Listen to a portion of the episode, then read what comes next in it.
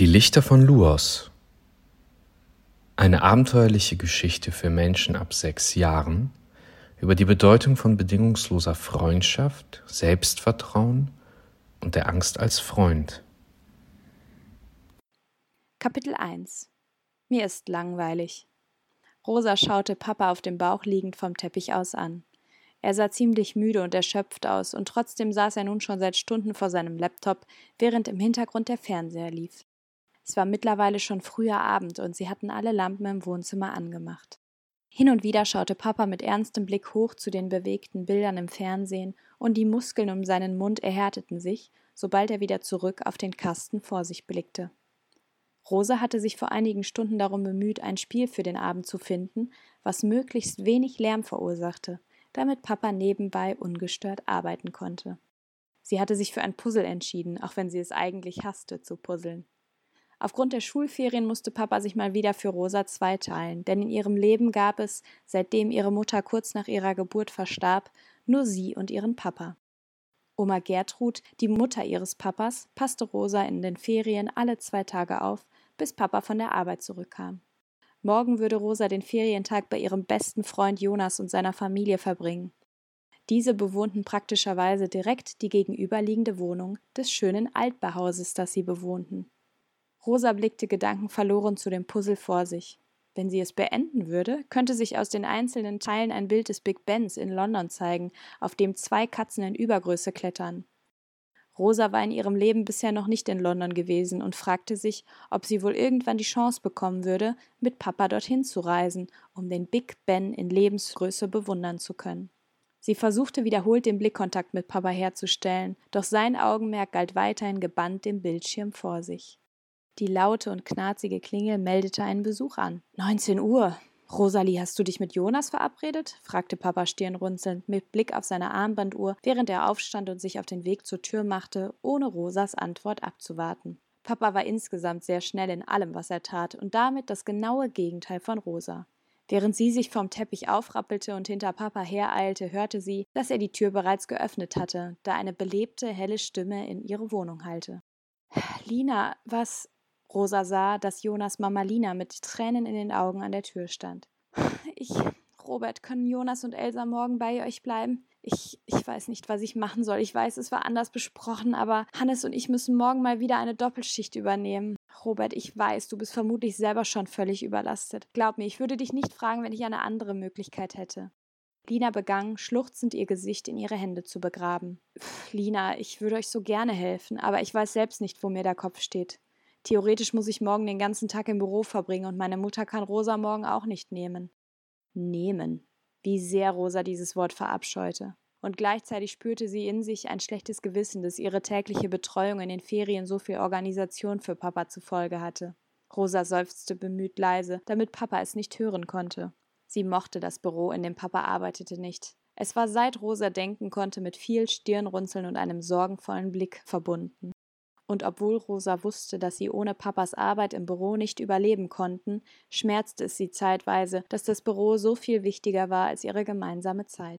Ich weiß, ich verstehe das, Robert, aber ich weiß nicht mehr, was ich tun soll. Lina schluchzte laut auf und hob ihren Kopf aus ihren Händen. Die Schminke unter ihren Augen war durch ihre Tränen verschmiert, und dennoch sah sie wunderschön aus, fand Rosa. Sie überlegte, ob sie Lina vorschlagen könnte, an Karneval als Panda-Bär zu gehen. Ach, hallo Rosa. Entschuldige bitte, ich, ich hatte dich gar nicht gesehen, stammelte Lina unter ihren Tränen hervor. Auf einmal schob sich ein kleiner blonder Lockenkopf zwischen Linas Beinen hindurch. Elsa, Jonas fünfjährige Schwester, musste ihrer Mutter herübergefolgt sein. Hallo Robert, hallo Rosa, sagte Elsa freudig und mit breitem Grinsen, während sie den Kopf schräg legte. Jonas ärgerte seine kleine Schwester gerne und war meist ziemlich genervt, wenn Elsa ebenfalls zum Spielen mit zu Rosa kam oder kommen musste, wenn Lina und Hannes mal wieder länger im Krankenhaus arbeiten mussten. Rosa jedoch freute sich ein jedes Mal, wenn Elsa mitkam, da sie sich seit sie denken konnte ein Geschwisterkind wünschte. Manchmal stellte Rosa sich vor, dass Jonas ihr Bruder wäre und Elsa ihre gemeinsame kleine Schwester. Das war eins ihrer gut behüteten Geheimnisse, von denen sie nie jemandem erzählen würde. Elsa hatte es mittlerweile geschafft, durch die Beine ihrer Mutter hindurchzuklettern und rannte lachend auf Rosa zu. Rosa nahm sie auf den Arm und schleuderte Elsa einmal im Kreis. Elsa liebte es, wenn Rosa das tat, und die beiden drehten sich lachend weiter. So lange, bis Rosa schwindlig wurde. Hui, sagte Rosa noch und fiel absichtlich torkelnd mit Elsa auf den Fußboden des Wohnungsflures. Elsa lachte ihr lautes, unverkennbares Lachen und blieb auf Rosas Bauch liegen. Hä? Habe ich was verpasst? Was ist denn hier für eine Versammlung? Eine weitere sehr vertraute Stimme klang von der Tür zu Rosa hinüber. Es war Jonas. Er stand nun neben Lina im Türrahmen angelehnt und trug seine schwarze Sportmütze, wie jeden Tag, obwohl es heute sehr sonnig gewesen war. Lina hatte ihren Kopf erneut in ihren Händen vergraben und tauschte ein paar leise Sätze mit Papa aus, doch Rosa konnte ihre Worte vom Fußboden aus, mit der noch immer glucksenden Elsa auf ihrem Bauch, nicht verstehen. In diesem Moment wurde Rosa auf einmal klar, was es zu tun gab, um Papa von Linas Idee zu überzeugen. Rosa wünschte sich nichts sehnlicher, als die kommenden Tage mit ihrem Papa zu verbringen. Doch ihr war klar, dass das nicht so möglich war, wie sie es sich vorstellte. Oma Gerdi hatte sich heute bemüht, mit Rosa einen abwechslungsreichen Tag zu verbringen. Doch war sie keine Oma für aufregende Rollenspiele und Rätsel, da sie eher ruhiges Basteln bevorzugte. Den morgigen Tag nun mit Jonas und Elsa verbringen zu können, war daher ein großer Lichtblick für Rosa. Mit Schwung hob sie Elsa von sich hoch, stand auf und nahm sie seitlich auf den Arm. Sie setzte das freundlichste und bravste Gesicht auf, das sie hatte. Papa, Lina, ich glaube, ich habe eine Idee. Jonas grinste sie von der Tür aus an. Manchmal dachte Rosa, dass Jonas ihre Gedanken lesen konnte, da er meist schon vorher wusste, was Rosa sagen wollte. Wenn sie mal wütend auf ihn war, weil er sich zum Beispiel mal wieder nicht zwischen zwei Spielideen entscheiden konnte, hütete sie sich, über ihren Unmut nachzudenken, aus Angst, Jonas könnte ihre Gedanken vielleicht mithören. Jonas und ich, wir sind schon elf. Wir schaffen das, ein paar Stunden morgen mit Elsa hier alleine zu bleiben. Bitte, Papa. Das wäre so schön. Wir könnten heute Nacht eine Matratze an mein Bett legen und. Rosa stoppte mitten im Satz, denn Papa hatte sein das kannst du sowas von vergessen Gesicht aufgesetzt, das er oft machte, wenn er Rosas langen Erzählungen nicht mehr zuhören konnte und ihr schon vorher mitteilen wollte, dass er es nicht erlauben würde. Linas Traurigkeit hingegen schien sich in Interesse gewandelt zu haben.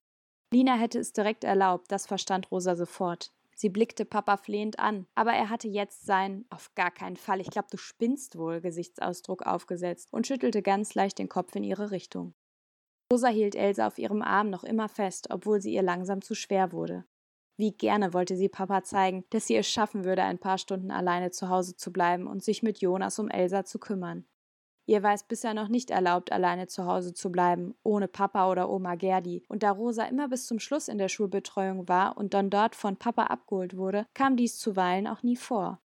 Warum es Papa so wichtig war, dass Rosa sich nie allein in der Wohnung aufhielt, war ihr schleierhaft. Vermutlich hatte er Angst, es könnte etwas schiefgehen, wie dass Rosa zum Beispiel den Wohnzimmerteppich in Brand stecken würde.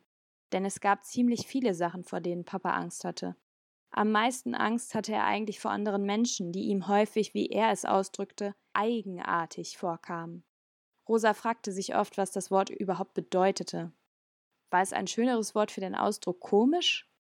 Jonas Familie war die einzige aus dem Haus, mit denen Papa befreundet war, was für Rosa unverständlich blieb, denn sie fand auch die übrigen Familien des Hauses ziemlich nett. Elsa durchbrach in diesem Moment Papas Schweigen. Ich muss Pipi, sagte sie, und Rosa setzte sie sofort auf den Boden ab. Mit kleinen Trippelschritten tapste Elsa los zum Badezimmer, das sich direkt neben der Eingangstür befand. Robert, für morgen will es mir wirklich helfen. Wir müssen es ja nicht die ganze Woche so machen. Vielleicht finden wir ab Mittwoch eine andere Lösung, beharrte Lina auf ihrer Bitte.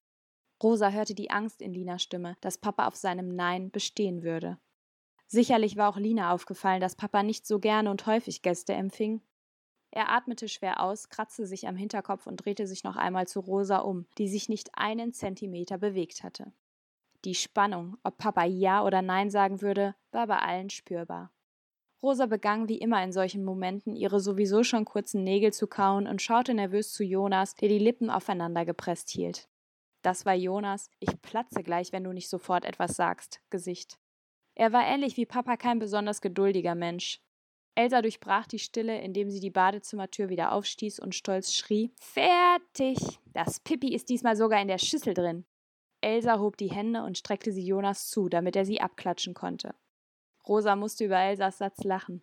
Da brach die Komik über diese Situation auch aus Papa heraus und er lachte laut auf, als Elsa nun auch ihm ihre Hände zum Abklatschen hinhielt. Er nahm sie auf den Arm und kitzelte sie. Elsa lachte lauthals und Jonas kniff Rosa bestätigend ein Auge zu. Papa räusperte sich laut, als er Elsa wieder auf den Boden absetzte. wohl um die Wichtigkeit seiner Worte zu betonen, die er jetzt verlauten lassen würde. Okay, Lina, wir versuchen es morgen, ausnahmsweise. Jonas, Elsa, ihr könnt heute hier schlafen, aber ihr drei müsst mir versprechen, dass ihr hier in der Wohnung bleibt und euch beschäftigt, sobald ich zur Arbeit fahre. Und wenn was ist, ruft ihr bitte direkt Oma Gerdi an. Und wenn ich zurückkomme, muss ich den Abend über weiterarbeiten, also erwarte ich, dass ihr euch ruhig verhaltet. Versprochen? Versprochen, rief Elsa freudig, während Lina ihre Hand auf Roberts Arm legte. Ich danke dir, sagte sie und wischte sich mit dem Armrücken über die Augen, wodurch die schönen Panda-Augen ein für allemal verschwanden. Jonas zwängte sich nun auch durch die Tür, vorbei an Papa, Lina und Elsa und legte einen Arm um Rosas Schulter, während er ihr ins Ohr flüsterte: Ich habe heute eine verlassene Stelle im Stadtwald entdeckt, als ich mit Elsa nach dem Spielplatz zurückgelaufen bin. Ich da was gefunden, das muss ich dir unbedingt zeigen. Wir dürfen morgen früh keine Zeit verlieren, Rosa. Kapitel 2 Auf der Suche nach dem Etwas am Abend schliefen sie alle drei schon nach wenigen Minuten während eines Hörspiels, das Papa ihnen angemacht hatte, ein. Deshalb fühlte sich Rosa ziemlich ausgeschlafen, als sie gemeinsam am Frühstückstisch saßen. Papa schien es sehr eilig zu haben, denn er schlang sein Brot fast in eins hinunter und spülte es mit schwarzem Kaffee weg. Während Rosa ihn dabei beobachtete und weiter an ihren Nägeln knabberte, wurde ihr klar, sie war nervös. Denn Rosa war klar, obwohl sie sonst alle Regeln anstandslos befolgte, ob in der Schule oder zu Hause. Sie wusste, dass sie die gestrige Vereinbarung mit Papa brechen würde, denn ihre Neugier auf das Etwas war einfach zu groß. Elsa hatte ihre gesamte Stofftiersammlung mit in die Wohnung gebracht und saß nun mit ihrem Lieblingsstofftier Dr. Kleber am Tisch und fütterte ihn mit imaginärem Brot. Dr. Kleber war ein sehr außergewöhnliches Stofftier und Rosa war nie so ganz klar, was es eigentlich genau darstellte. Beim genaueren Betrachten könnte es ein gelbes Seehundpferd mit einer Brille auf dem violetten Kopf, bekleidet mit einem dunklen Anzug sein. Elsa drückte Dr. Kleber in diesem Moment fest an sich und verteilte dadurch Hagebuttenmarmelade, die noch um ihren Mund verteilt war, auf Dr. Klebers Kopf. Jonas blickte Rosa verschwörerisch an, während Papa sich gehetzt die Schuhe anzog. Also, nochmal zum Mitschreiben für die beiden Kinder in dieser Wohnung, die schon in die Schule gehen. Alle Bücher und Brettspiele, die wir hier haben, sind im Wohnzimmer, genauso wie unser Bastelkram. Bitte haltet euch ausschließlich im Wohnzimmer oder in Rosas Zimmer auf. Ich bin um 13 Uhr wieder hier und dann essen wir gemeinsam. Wenn irgendetwas sein sollte, wo meldet ihr euch dann? Papa war so mit seinen Schnürsenkeln beschäftigt, dass er nicht aufschaute. Bei Oma Gerdi, wiederholten Rosa, Jonas und Elsa im Chor. Ganz genau. Oma Gerdi kann heute nur im absoluten Notfall vorbeikommen. Ich habe vorhin schon mit ihr telefoniert. Papa ging um den Tisch herum und wuschelte als Verabschiedung mit seiner Hand über Jonas Mütze der diese daraufhin beschämt kichernd und mit rollenden Augen wieder zurechtzog, bis kein einzelnes seiner blonden Haare darunter mehr sichtbar war. Tschüss, mein Schatz, bis später. Papa drückte Rosa einen Kuss auf die Stirn und beugte sich dann hinunter zu Elsa, die auf dem Küchenstuhl neben Rosa saß. Er drückte sie eilig und sagte: Elsa und du passt auf Dr. Kleber auf, in Ordnung? Elsa nickte stolz und gab Dr. Kleber einen Kuss. Papa griff seine Aktentasche neben dem Kühlschrank und eilte hinaus. Und vergesst nicht, den Tisch abzuräumen. Jaha. Die Tür fiel ins Schloss und Jonas umfasste seinen Teller, auf dem noch immer ein halbes Marmeladenbrot lag, mit beiden Händen. Auf die Plätze, Jonas Augen weiteten sich. Fertig, die Nervosität und Neugier über das Etwas ließen Rosas Stimme höher werden. Los, rief Elsa und trank den letzten Schluck ihres Orangensafts aus. Innerhalb von wenigen Minuten hatten sie es geschafft, den gesamten Frühstückstisch abzuräumen. Rosa fegte noch schnell mit der Hand die letzten Krümel hinunter und schrie voller Enthusiasmus: Ich bin fertig! Jetzt sag schon, was ist es, was du im Wald gefunden hast, Johnny? Johnny, das war eigentlich der Name, den Jonas lieber tragen würde, als seinen eigentlichen Namen.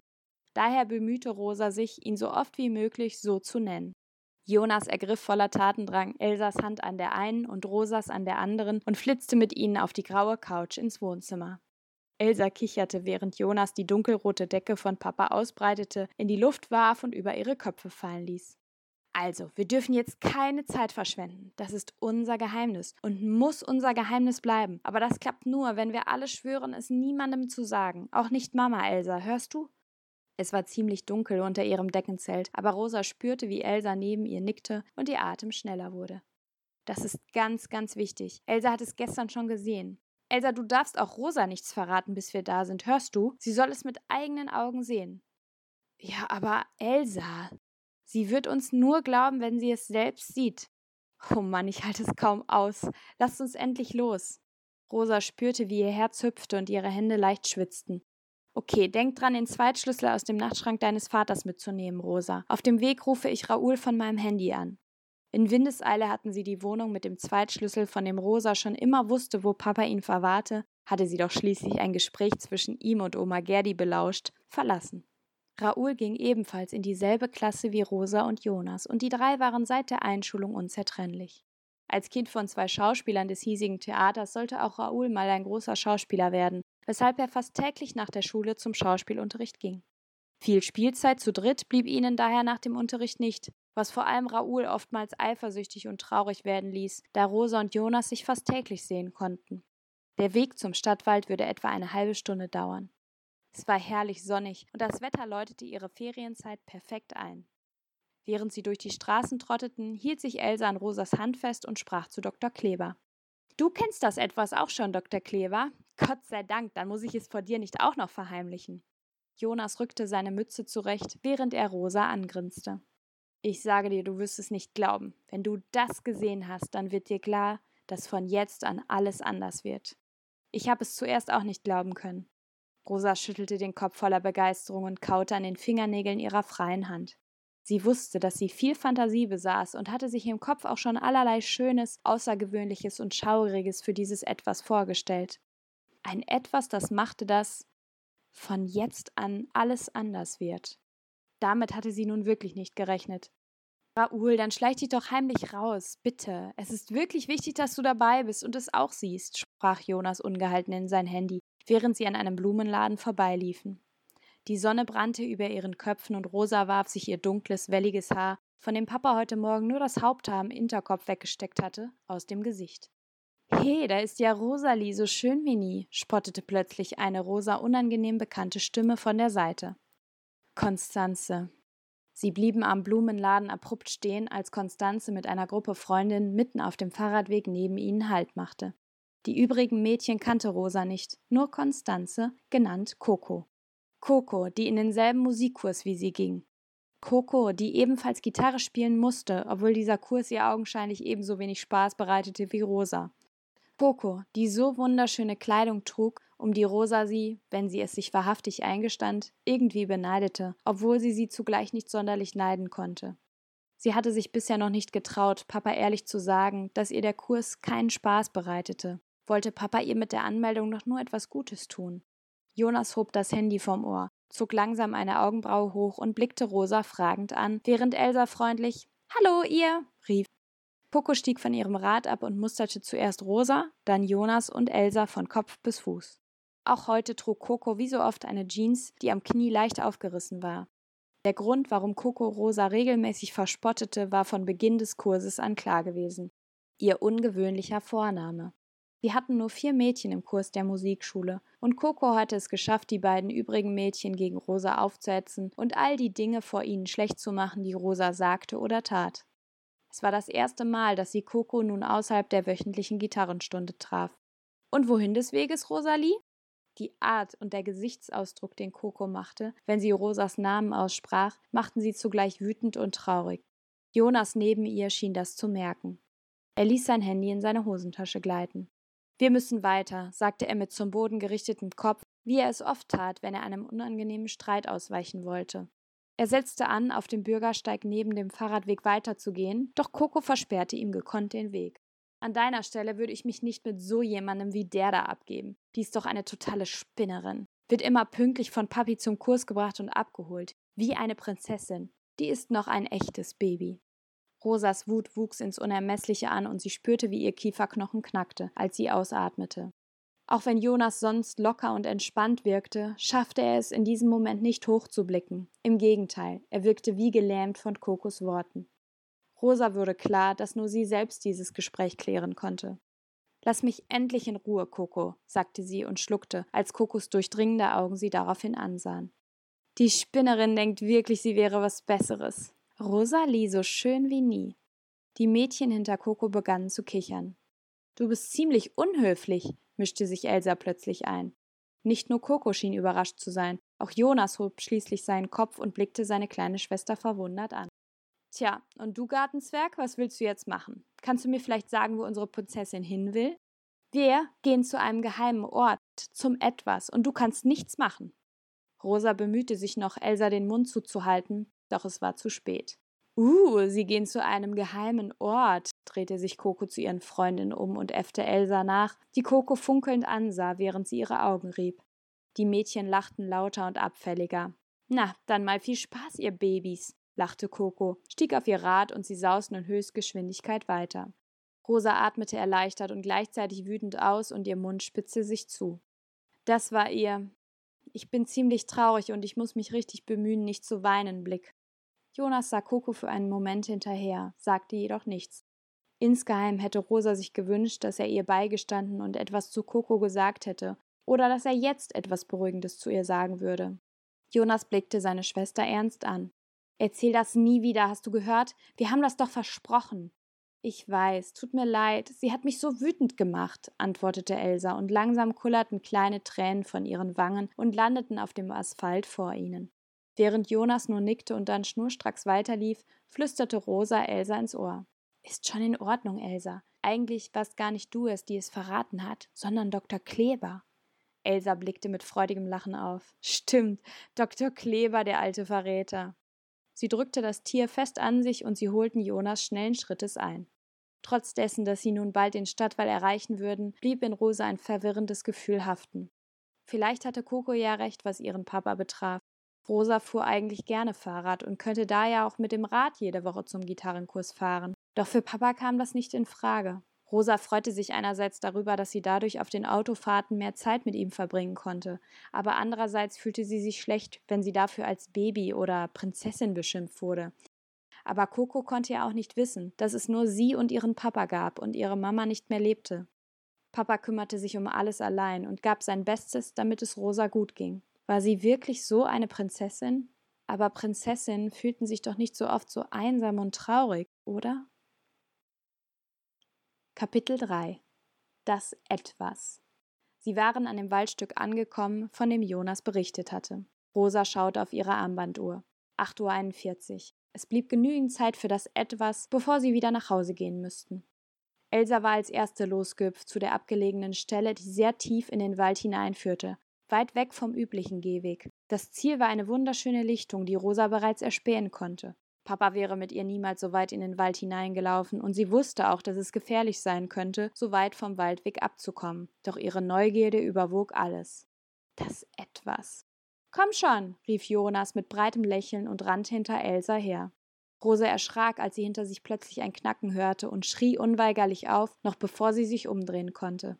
He, Rosa, keine Panik, ich bin's nur.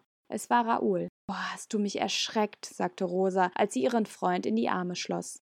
Raoul fuhr sich mit sichtlicher Gelöstheit durch das schwarz gefärbte, dichte Haar. Er trug es erst seit einigen Wochen so, seitdem die Zuständige in seiner Schauspielagentur seinen Eltern erzählt hatte, dass Jungs mit sehr dunklen Haaren mehr Casting-Einladungen bekämen. Rosa fragte sich, ob Raoul seine neue Haarfarbe überhaupt gefiel, hatte sich bisher aber auch noch nicht getraut, dies auszusprechen. Da er auch sonst sehr dunkel gekleidet war, erinnerte er Rosa im Moment an einen großen schwarzen Raben.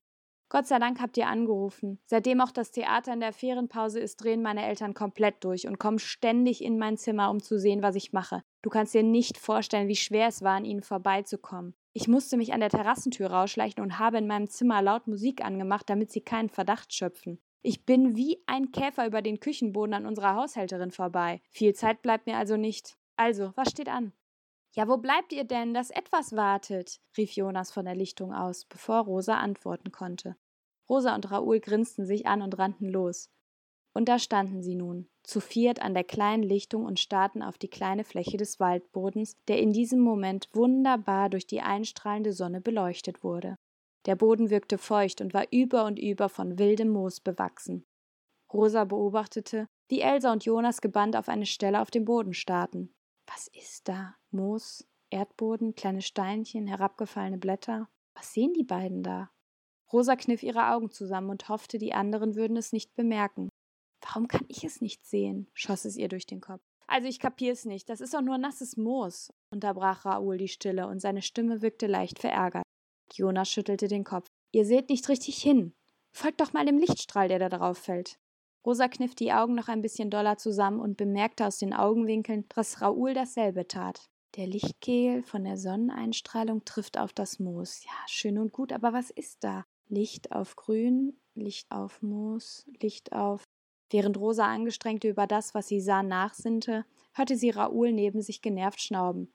Habt ihr mich jetzt ernsthaft angerufen, um Rosa und mich zu veräppeln? Ich sehe da nichts. Wie sieht denn dein etwas aus, Jonas? Rosa löste ihren Blick von der Stelle und sah, wie Jonas Raoul verärgert anfunkelte. Das ist es, oder? Veräppeln wolltet ihr uns. Tja, dann muss ich leider wieder los. Ich habe Besseres zu tun. Raoul drehte sich bereits zum Gehen um und Rosa spürte, wie Ungeduld und Verärgerung in ihrem Bauch anwuchsen, darüber, dass ihre so wertvolle gemeinsame Zeit nun doch schon vorbei sein könnte. Da rückte Elsa näher an die Stelle heran, bückte sich direkt neben dem Moos und schob ihre kleine Hand langsam dorthin, wo der Lichtkegel auf das Moos fiel. Da! Rosa spürte, wie ihr Herz einen Sprung machte. Ja, Jetzt sah sie es auch. Dort auf Elsas Hand war ein kleiner, kaum sichtbarer Lichtkreis, wie eine Ansammlung von Staubkörnern, die sich zusammengefunden hatten und von einem leuchtenden Glühwürmchen umschlossen wurden. Der Lichtkreis schwebte in der Luft und damit über Elsas Handinnenfläche. Die Farbenpracht des kleinen Kreises war wunderschön und ein Gemisch aus violetter, goldener, weißer und altrosa Lichtreflexionen. Rosa hatte so etwas Besonderes seit langer Zeit nicht mehr gesehen. Jonas hatte nicht übertrieben. Das war wirklich ein Etwas. Eins von den Dingen, die man im Leben nicht so oft sehen konnte. Etwas außergewöhnlich Schönes, und daher galt es, dieses Etwas zu hüten, damit es etwas Besonderes bleiben konnte. Auch Raoul schien wieder erwartend stehen geblieben zu sein. Ein Glücksgefühl machte sich in Rosa breit. Sie würde die Schönheit dieser Lichtkugel immer in ihrem Herzen tragen und hoffte, sie könnte sich auch noch daran erinnern, wenn es ihr mal nicht so gut ging. Rosa musste unweigerlich an Papa denken. Wie gerne würde sie Papa hiervon erzählen, damit er wieder strahlen und sich etwas von seiner Arbeit ablenken könnte. Rosa vermisste sein Strahlen und hatte insgeheim Angst, er könnte vielleicht wegen ihr damit aufgehört haben, da sie nicht so gut in der Schule war und da er wegen ihr ständig zwischen seinem Büro und ihrem Zuhause hin und her hetzen musste. Na, habe ich euch zu viel versprochen? unterbrach Jonas mit stolzer Stimme Rosas Gedanken. Sie schüttelte den Kopf und beobachtete Elsa, die freudig glucksend die Hand noch immer unter dem Lichtkreis hielt. Ist das ist das so eine Illusion, also eine Wahrnehmung, die in unserem Kopf falsch ankommt? überlegte Raoul leise. Rosa zuckte die Schultern, ohne den Blick dabei von Elsas Hand zu nehmen. Dieses Etwas zog sie magisch an. Rosa wusste, dass sie kein besonders mutiges Mädchen war. Im Gegenteil, sie fühlte sich alle paar Minuten schlecht, dass sie Papa angelogen und die Wohnung verlassen hatten. Aber jetzt fühlte sie es. Ab heute würde es sich lohnen, mutig zu sein. Es würde einen Sinn machen, das zu tun, wonach einem war. Ab jetzt wird alles anders, hatte Jonas voller Begeisterung prophezeit. Es war nur eine beschreibende Phrase gewesen, doch für Rosa bedeutete es in diesem Augenblick so viel mehr. Ein Schwall dieses Gefühls durchzog ihre Arme und ihren Oberkörper. Ihr Herz schien in ihrer Brust zu hüpfen vor Freude. Elsa, darf ich auch mal? Elsa nickte ihr zu und zog ihre Hand langsam unter dem Kegel weg. Ganz bedächtig und mit hüpfendem Herzen krabbelte Rosa näher an den Lichtkreis heran und schob ihre Hand unter den Lichtkegel, direkt unter den Kreis. Die Sonne schien wohlig warm auf ihrer Hand, und der Lichtkreis tanzte in all seinen Farben über ihre Handinnenfläche. Ab jetzt will ich immer mutig sein, dachte Rosa. Ich möchte Dinge tun, bei denen mein Herz zu hüpfen beginnt. Rosa schob Papas Satz in ihrem Kopf. Sei vorsichtig, Rosa, denk nach, bevor du etwas tust. Mit aller Kraft beiseite. Sie atmete tief ein und schloss ihre Hände um den Lichtkreis. Jemand rannte auf Rosa zu. Hellgrelles Licht, etliche Farben, ein unkontrollierbarer Sog. Jemand rief ihren Namen, Hände, die Rosas Handgelenke umfassten. Und bevor sie realisieren konnte, was gerade geschehen war, öffnete sie ihre Augen und blickte in einen sehr dunklen Himmel. Kapitel 4 Luos Was war geschehen?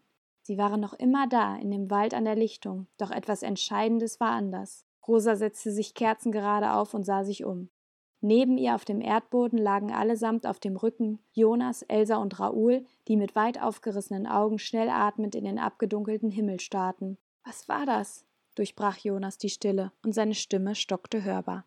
Hat sich angefühlt wie ein Erdbeben, entgegnete Raoul keuchend. Aber da war ein Licht, überlegte Elsa, tat es Rosa gleich und setzte sich auf. Rosa schaffte es, sich gänzlich aufzurappeln und konnte ihren Blick nicht vom Himmel lösen, den eine angsteinflößende Dunkelheit umhüllte. Sind wir im Wald eingeschlafen? Warum ist es denn so dunkel? murmelte sie vor sich hin. Schließlich war es auch Raoul gelungen, aufzustehen. Kommt, wir sollten zurück nach Hause, unsere Eltern machen sich sicher schon Sorgen. Im Normalfall hätte Rosa ihm beigepflichtet, doch ihr Blick blieb an den breiten Bäumen haften, die so ganz anders aussahen als sonst. Sie wirkten nicht nur breiter, sondern auch viel stärker mit Grün bewachsen, als sie es in Erinnerung hatte. Leute, ich, begann Jonas und hielt zitternd sein Handy in die Luft. Er war der einzige der vier Freunde, der schon ein Handy besaß, und Rosa hatte ihn oft darum beneidet. Schlagartig wurde ihr klar, auf was Jonas hinaus wollte. Das Display war vollkommen leer. Keine Anrufe, keine Nachrichten, nichts. Die Uhrzeit. Rosa hielt erschrocken den Atem an. Dort leuchteten die Zahlen 8.44 Uhr. Rosa riss ihren Arm hoch und ihre Armbanduhr bestätigte ihr eben dies. 8.44 Uhr. Sie konnten nicht eingeschlafen sein, sie mussten sich noch immer an der Lichtung befinden. Aber warum war es auf einmal so dunkel? Ihr Blick ging erschrocken zwischen Jonas und Raoul hin und her. Was zum Teufel läuft hier? flüsterte Raoul, als Jonas plötzlich mit weit aufgerissenen Augen aufsprang. Elsa! Rosa wirbelte herum und sah, dass Elsa zu einer einige Meter entfernten, aus dem Boden herausragenden Baumwurzel gegangen war und dort nicht alleine stand. Eine kleine Frau mit regenbogenfarbenem Haar, die Rosa etwa im Alter ihrer noch jungen Klassenlehrerin schätzte, stand in einem weißen Ballettbody ohne Tütü vor Elsa. Sie war nur ein paar Köpfe größer als die kleine Elsa und machte ein überschwänglich freundliches Gesicht. Jonas rannte los in Richtung des Baumes und Rosa und Raoul folgten ihm. Als die Freunde der Wurzel näher kamen, riss die Frau die Augen auf und klatschte freudig in die Hände. Ihr seid Erdlinge, quiekte sie und hopste freudig klatschend vor ihnen auf und ab. Erst jetzt bemerkte Rosa, dass die Frau keine Schuhe trug und dass ihr Körper ganz leicht und kaum merklich leuchtete. Sie gab ein hellgelbes Licht ab, wie eine sanfte Lampe. Okay, was wird hier gespielt? fragte Raoul ungehalten und zeigte mit seinem Finger direkt auf die Frau. Das ist Silber, sie hat uns schon erwartet, sagte Elsa, als sei es das Normalste auf der Welt. Rosas Unterkiefer klappte auf. Ist das deine Freundin, die das Portal öffnete? Die Frau, die Elsa Silber genannt hatte, legte ihre Hände aufgeregt auf ihren Mund, trippelte auf Rosa zu und hielt ihr die Hand hin. Es freut mich so sehr, dich kennenzulernen euch alle kennenzulernen. Ich kann es gar nicht glauben, dass der Tag endlich gekommen ist. Das heißt, die Prophezeiung ist wirklich wahr. Wie, wieso, wo sind wir? brachte Rosa hervor, während sie Silbers leuchtende Hand schüttelte. Silber machte einen Sprung zurück, riss ihre Arme in die Höhe, drehte sich im Kreis und verbeugte sich vor ihn. Herzlich willkommen auf Luas, liebe Erdlinge. Ich freue mich außerordentlich, eure Gastgeberin sein zu dürfen. Lu Luos? Stotterte Jonas, während er Rosa und Raoul mit offenem Mund anstarrte. Silber nickte freudig und deutete auf Rosa. Du hast das Portal geöffnet und ihr konntet so die Erde verlassen. Ihr seid jetzt hier bei uns auf Luos. Unsere Welten sind miteinander verbunden und doch könnt ihr uns nicht sehen, denn wir sind auf einem anderen Planeten. Ich hätte nie gedacht, dass ich diejenige bin, die die Erdlinge findet. Das glaubt mir ja keiner. Silber japste vor Glück und streckte ihre Hand einladend aus. Kommt, Erdlinge, ich stelle euch meine Schwestern vor. Ihr seid sicher durstig. Elsa war die erste, die Silbers Einladung annahm. Er fasste ihre Hand und Rosa traute ihren Augen nicht, als sie sah, dass Silber wie durch eine unsichtbare Kraft von hinten in die Baumwurzel hineingezogen wurde. Jonas schrie. Er umfasste Elsas andere Hand und auch er wurde Teil des Sogs, die ihn in die Wurzel hineinzog. Rosa zögerte nicht lang. Sie umklammerte Raouls Handgelenk, ohne ihn vorzuwarnen, und schmiss sich auf den Boden, um Jonas Hand noch greifen zu können. Der Sog fühlte sich eng und schnell, aber auch überraschend angenehm an. Sie schrien vor Schreck über die unsichtbare Kraft, die sie hinter Silber herzog, und ehe sie sich versahen, landeten sie mit einem festen Aufprall in einer Wohnung komplett aus Holz. Rosa rieb ihre Augen, während Jonas und Raoul neben ihr vor Schmerz des Aufpralls aufstöhnten. Sie befanden sich allesamt in einer Küche. Am Küchentisch saß Elsa bereits auf dem Schoß einer ebenfalls schimmernden Frau, mit glänzender Glatze, die im gleichen Alter wie Silber zu sein schien und die ein goldgelbenes Kleid aus Papier trug. Auch ihr Licht schien aus dem Inneren ihres Körpers hinauszuströmen. Auf der anderen Seite des Tisches saß eine weitere Frau, wobei Rosa spürte, dass sie sich nicht sicher war, ob es sich wirklich um eine Frau oder einen Mann handelte, da die Person sehr kantige Gesichtszüge hatte, ebenso wie ihr Papa. Sie trug einen Hut, der über und über mit schneeweißen Federn besetzt war und einen dunklen, langen Mantel, der den Körper gänzlich besetzte. Darunter leuchtete ihr Körper ebenfalls sichtbar. Silber hockte vor dem Tisch und blickte stolz drein. Ist sie das? rief die Frau mit dem Federhut und sprang auf. Ja, Das ist rosa, bestätigte Elsa, während sie ein Glas mit einer roten Flüssigkeit, die aussah wie Kirschsaft, in der Hand hielt. Und das sind mein Bruder Jonas und unser Freund Raoul. Freut uns, euch kennenzulernen, Jonas und Raoul, sprach die Frau, die Elsa auf dem Schoß hielt. Während Rosa sich aufrichtete, strich Silber ihr liebevoll über das Haar. Keine Sorge, wir werden euch gleich alles erzählen. Nun setzt euch erstmal, hm? Während Raoul und Jonas sich zögernd auf die freien Plätze am Tisch niederließen, blickte Rosa sich in der Wohnung um. Das Mobiliar, welches gänzlich aus Holz bestand, war übersät mit Blumenranken, Efeu und Unkraut. Der größte Teil des Raumes machte der riesige Küchentisch aus, wobei Rosa rechts daneben eine lange Bücherwand entdeckte, die von unzählig vielen topfpflanzenartigen Pflanzenranken geschmückt wurde. Vor der Bücherwand zeigte sich ein Meer aus Kissen und Decken, das unheimlich bequem wirkte, und Rosa fragte sich, ob es wohl als Bett diente. Silber legte sanft ihre Hand auf Rosas Schulter und bedeutete ihr stumm, sich auf den Platz zwischen der Frau mit dem Federhut und Raoul zu setzen. Der Küchentisch war übersät mit allerlei frischem Obst und Pilzen. Rosa bemerkte, wie Jonas sie mit verzweifelt fragendem Blick fixierte, während Raoul sich ohne zu zögern bereits an den Beeren in der großen Holzschale vor ihnen bediente. Die Frau mit der Glatze flüsterte Silber mit verschwörerischem Gesichtsausdruck etwas zu, während Elsa auf ihrem Schoß mit Dr. Kleber in der Armbeuge unbekümmert aus ihrem Glas trank. Die Frau mit dem Federhut berührte Rosa leicht an der Hand. Silber, Gold, ich glaube, es wird Zeit, dass wir uns den Erdlingen vorstellen. Ja, bitte, wo zum Teufel sind wir überhaupt? platzte es aus Jonas heraus, und Rosa sah, wie seine Unterlippe zu zittern begann. Silber nickte daraufhin, während sie ein weiteres Tablett mit Erdbeeren auf den Tisch stellte. Sie streckte der Frau mit dem Federhut mit großer Geste ihre Hand hin, die diese wiederum freudig annahm und sich ebenfalls erhob. Silber räusperte sich und warf ihr Regenbogenhaar zurück. Wie ihr mitbekommen habt, liebe Erdlinge, sind meine Schwestern und ich überglücklich und dankbar, dass wir euch gefunden haben. Naja, also eigentlich habe ich euch gefunden. Die Frau mit der Glatze blickte Silber auf belehrende Weise kopfschüttelnd an, und Silber fuhr ihre Rede fort. Ja, ja, ist ja schon gut. Also wie ich bereits sagte, ihr, also eure Freundin Rosa dort vorne, sie deutete abermals auf Rosa, die errötete unter den aufgeregten Blicken ihrer Freunde und Gastgeber.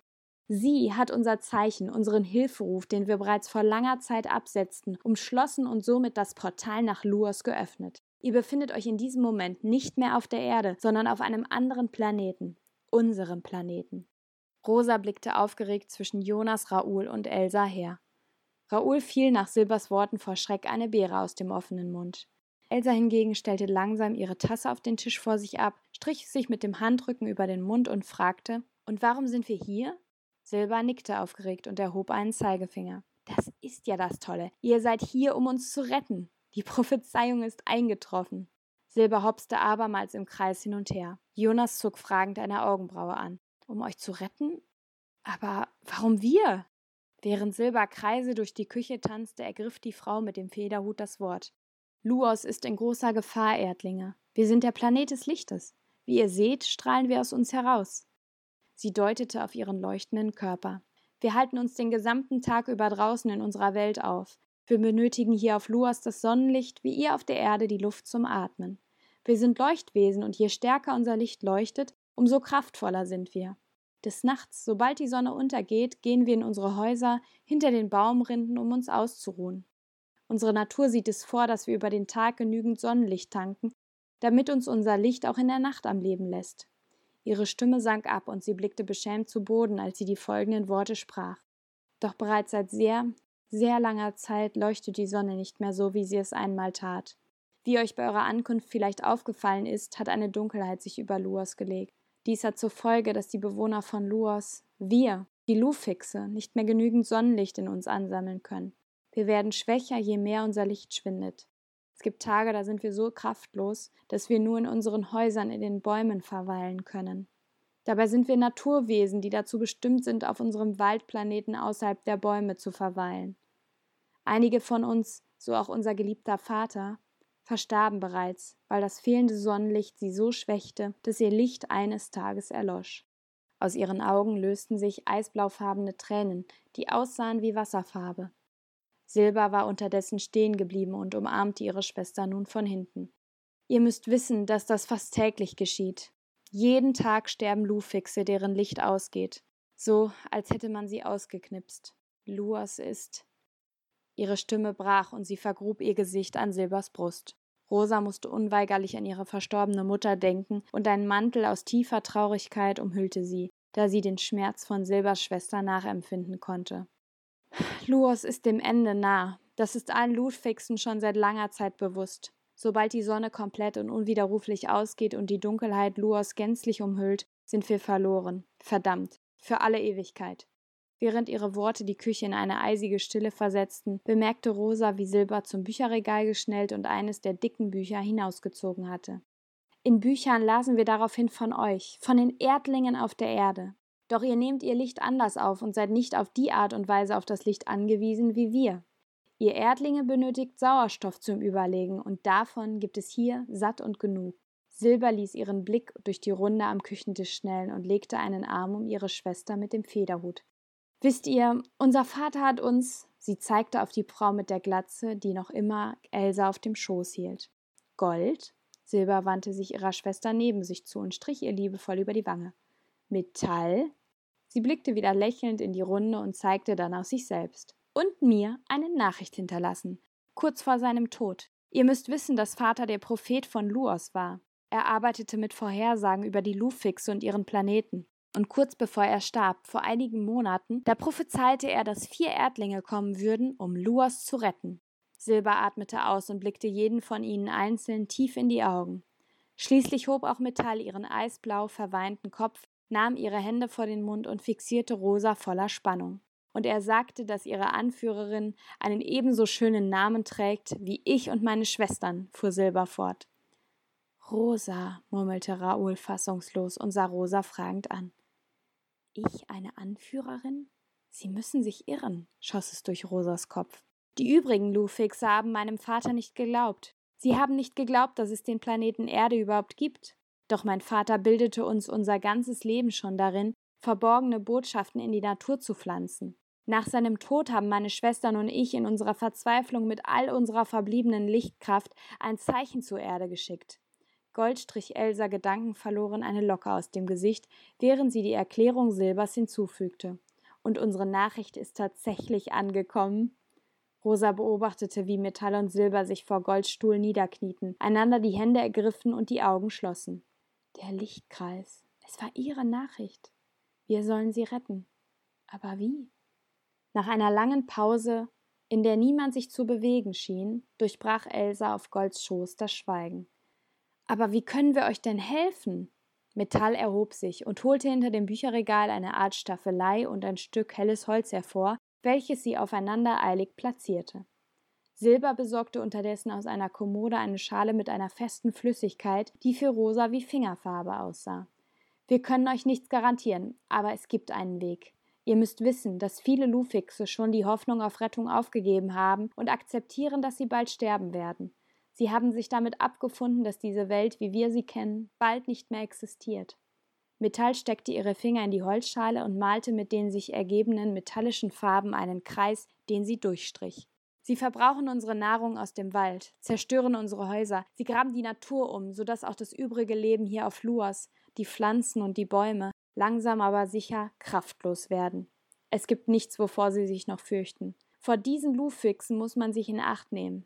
Es ist sehr schwer für uns, ihnen aus dem Weg zu gehen, denn wir müssen unsere Wohnung verlassen, um wenigstens das verbliebene Sonnenlicht zu tanken. Leider besteht seit einiger Zeit fast täglich das Risiko, dort draußen angegriffen zu werden. Metall malte eine Reihe Pünktchen und daneben viele schöne Pflanzen, die sie mit einem gewaltvollen metallischen Strich ebenfalls mit einer Linie durchzog. Die Pflanzen veränderten auf dem Holzbrett ihre Farbe. So zeigten sie sich erst bunt und lebendig und dort, wo sie der gemalte metallene Strich berührte, wurden sie allmählich grau, so als würden sie vor ihrer aller Augen auf dem Holzgemälde absterben. Doch es gibt Hoffnung. Es gibt hier im Wald einen Wissenschaftler, Professor Kornblum. Er hat eine Maschine entwickelt, die die gegebene Sonnenkraft speichert, filtert und verdoppelt und uns so auf künstliche Art und Weise zusätzlich mit Sonneneinstrahlung versorgen könnte, damit wir unsere Kräfte behalten können, selbst wenn die Sonne immer mehr abschwächt. Sicherlich könnt ihr euch vorstellen, dass seine Idee bisher eher belächelt wurde, aber er hatte keine Möglichkeit, sie in all ihrer Pracht auszuprobieren. Die Maschine würde nur funktionieren, wenn sie die größtmögliche Sonnenkraft speichern könnte. Dafür müsste man sie möglichst nah zur Sonne transportieren. Das Ziel von Professor Kornblum ist daher unser höchster Berg hier auf Luas, der Mauna. Metall malte einen hohen Berg mit eindrucksvoller Spitze und darüber eine riesige goldgelb strahlende Sonne. Wahnsinn ist die schön, platzte es aus Else heraus. Metall nickte. Ja, das ist sie, nicht wahr? Und ihr könnt helfen, sie zu retten. Aus der Prophezeiung unseres Vaters geht hervor, dass ihr Erdlinge die einzigen seid, die genügend Kräfte besitzen, um die Maschine zur höchsten Spitze nach Mauna zu bringen. Das ist es, was ihr für uns tun könnt. Silber kam mit einem neuen Holztopf, den sie Metall hinhielt.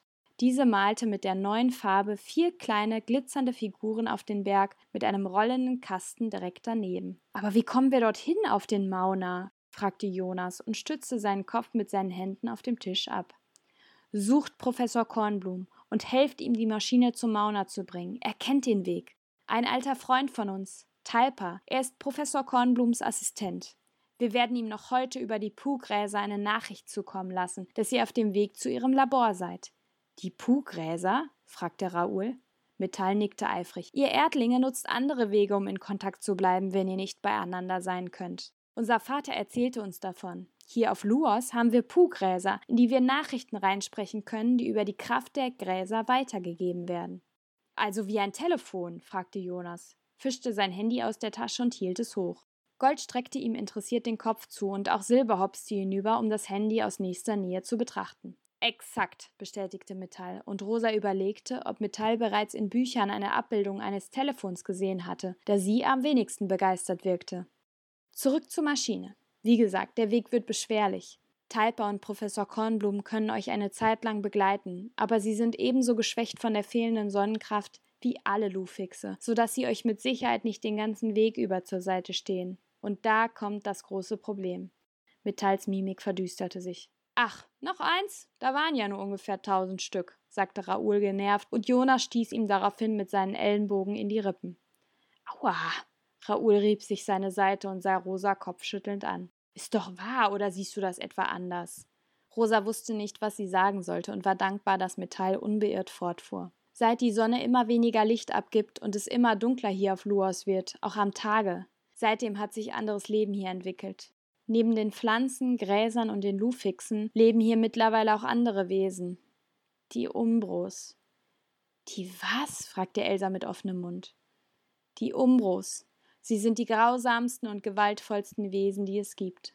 Sie benötigen kein Sonnenlicht zum Überleben. Ganz im Gegenteil, sie benötigen die Dunkelheit. Daher sind sie ganz besonders des Nachts aktiv. Aber auch an solchen Tagen, an denen die Sonnenkraft sehr stark abgeschwächt ist. Die Umbros haben nur ein einziges Ziel: Luas zu ihrem Planeten zu machen und alle Lufixe zu vernichten. Metall strich mit einem Mal ihr gesamtes Bild mit einem großen X durch. Rosa erschrak und bekam eine Gänsehaut. Das bedeutet, sie werden auch für uns nicht Halt machen? platzte es aus ihr heraus. Gold nickte traurig und zugleich gefasst. Ganz genau, Rosa. Ihr könnt nichts tun, außer vor ihnen fliehen. Nur das Sonnenlicht kann sie gänzlich hier vertreiben und auslöschen. Je mehr Sonnenlicht auf Luas zurückkommt, desto weniger haben die Umbros Lust, hier zu verweilen. Deswegen müsst ihr Professor Conluns Maschine unbeschadet zum Mauna bringen. Es ist unsere einzige Chance und unsere einzige Hoffnung zu überleben, fügte Silber hinzu und presste ihre Lippen aufeinander. Eine Erhabenheit legte sich über sie. Rosa blickte zwischen Jonas, Raoul und Elsa hin und her, die zum einen besorgt und zum anderen nachsinnend dreinblickten. Ihr seid unsere einzige Hoffnung, durch eure besondere Erdlingskörperkraft. Die Frage ist, ob ihr uns helfen möchtet. Was ist mit unseren Eltern? Wissen sie, dass wir hier sind? fragte Elsa plötzlich ängstlich. Gold schüttelte den Kopf. Nach Vaters Recherchen gehen wir davon aus, dass, solange ihr hier auf diesem Planeten seid, die Zeit, wie ihr sie kennt, auf der Erde zum Stehen kommt. Bis wir wieder zurückreisen, murmelte Rosa. Silber nickte. Ganz genau. Und wie kommen wir wieder zurück? fragte Raoul, während er sich eine Himbeere in den Mund steckte. Rosa verfluchte ihn innerlich dafür, dass es ihm augenscheinlich in diesem Moment nur um sein eigenes Wohl ging. Wir würden unsere letzten inneren Lichtreserven nutzen und hier einen Lichtkreis erstellen, der das Portal wieder öffnen und euch zurück zur Erde schicken würde. Auf einen Schlag sah Metall sehr erschöpft aus. Wir machen es, schoss Rosa hervor und stand auf. Jonas tat es ihr gleich, wenngleich er auch fragte Bist du sicher? Wir schaffen es. Was haben wir denn schon zu verlieren? Äh, naja, unser Leben, wenn uns eins von diesen Umbro-Dingern erwischt, sagte Raoul empört und sprang auf seinem Platz zwischen Rosa und Jonas ebenfalls auf. Rosa schüttelte den Kopf. Ab jetzt wird alles anders. Ab jetzt will ich immer mutig sein, dachte sie bei sich. Sie sah Raoul an und berührte ihn an der Schulter. Das wird nicht passieren. Wie sehen die denn überhaupt aus? mischte sich Elsa ein und drehte ihren Kopf zu Gold herum. Metall fasste auf einmal mit der ganzen Hand in die Holzschale und schmierte für wenige Minuten auf dem Holzstück herum. Sie trat einen Schritt zurück und was sie da gezeichnet hatte, verschlug Rosa schlagartig den Atem. Die Platte war gefüllt mit einer Armee von riesigen, fleckigen, krötenartigen Wesen mit grauenvollen Gesichtern, die übersät waren mit graubraunen Hautauswüchsen. Die sehen ja aus wie Riesenfrösche, flüsterte Jonas und bestätigte damit Rosas Gedanken. Wie was? fragte Gold und kratzte sich an ihrem haarlosen Kopf. Das sind Tiere, also andere Lebewesen, die bei uns auf der Erde leben. Bei uns sind sie nur um einiges kleiner und ungefährlicher, sagte Raoul matt. Wann sollen wir losziehen? fragte Rosa an Metall gewandt. Diese atmete langsam aus und legte ihre Hände auf ihren Bauch. Am liebsten direkt morgen früh. Wir rüsten euch aus mit Nahrung und Waffen. Früher benötigten wir hier auf Luas keine Waffen. Aber heute ist das anders. Wir können euch Holzscheiden mitgeben, mit denen ihr euch im Notfall verteidigen könnt. Silber und Gold nickten bestätigend. Rosa blickte zwischen Raoul, Jonas und Elsa hin und her. Sie wusste, dass Raoul sich stetig unter Druck gesetzt fühlte, bei allen Ideen, die sie vorschlug und den Dingen, die fernab von vorher geplanten Aktivitäten lagen. Das erschwerte ihre wenigen Spielzeiten zu dritt auf der Erde oftmals. Doch Rosa hoffte, er wäre zu diesem Abenteuer bereit, auch wenn es ihm vermutlich viel Überwindung kosten würde. Rosa wusste, dass Raouls Redegewandtheit und sein selbstbewusstes Auftreten von Nutzen sein könnten, bei allem, was ihnen auch begegnen mochte. Zugleich gestand Rosa sich ein, wie sehr sie Raoul mochte. Seinen Witz, sein altes, ungefärbtes, nussbraunes Haar und dass sie ihn bewunderte für seine Stärke, Dinge mit Scham abzulehnen, die ihm zu viel wurden. Manchmal wünschte Rosa sich diese Fähigkeit ebenso inne zu haben. Raoul wich ihrem Blick aus und starrte ernst auf den mit Waldnahrung gedeckten Holztisch vor ihnen. Jonas hingegen atmete ängstlich aus, hielt ihrem Blick stand und nickte langsam. Rosas Herz machte einen Luftsprung. Sie war dankbar, dass Jonas ihr immer blind vertraute. Obgleich er ebenso wie sie ein Angsthase war, so minderte das Angstgefühl sich jedoch meist, wenn sie beisammen waren und wie Geschwister Dinge gemeinsam durchlebten. Rosa lächelte ihren besten Freund an und neigte ihren Kopf zu dessen kleine Schwester. Na klar bin ich dabei, solange Dr. Kleber mit uns gehen kann, sagte Elsa mit furchtloser Stimme und hielt das Plüschtier in die Luft. Schließlich ging ihr aller Blick zurück zu Raoul, der die volle Beobachtung bemerkte, daraufhin mit den Schultern zuckte und ungehalten rief Ja, gut, ich bin dabei. Aber sagt nachher ja nicht, dass ich euch nicht gewarnt habe, wenn einer von uns bei dem Versuch, einen anderen Planeten zu retten, einfach abkratzt. Er lächelte sein schiefes Lächeln und Jonas stieß ihm laut lachend seine Faust gegen die Schulter. Raoul wiederum ließ seine Faust spielerisch grinsend an Jonas Brust schnellen, während Elsa Beifall klatschte. Rosa bekam erneut eine Gänsehaut, aber diesmal vor Tatendrang. Das war ein klares Ja aller Beteiligten für etwas Gutes zu kämpfen. Gold, Silber und Metall erfüllte eine tiefe Glückseligkeit, als sie Rosa und ihre Freunde dankend umarmten, während ihnen die eisblauen Tränen über die Wangen liefen.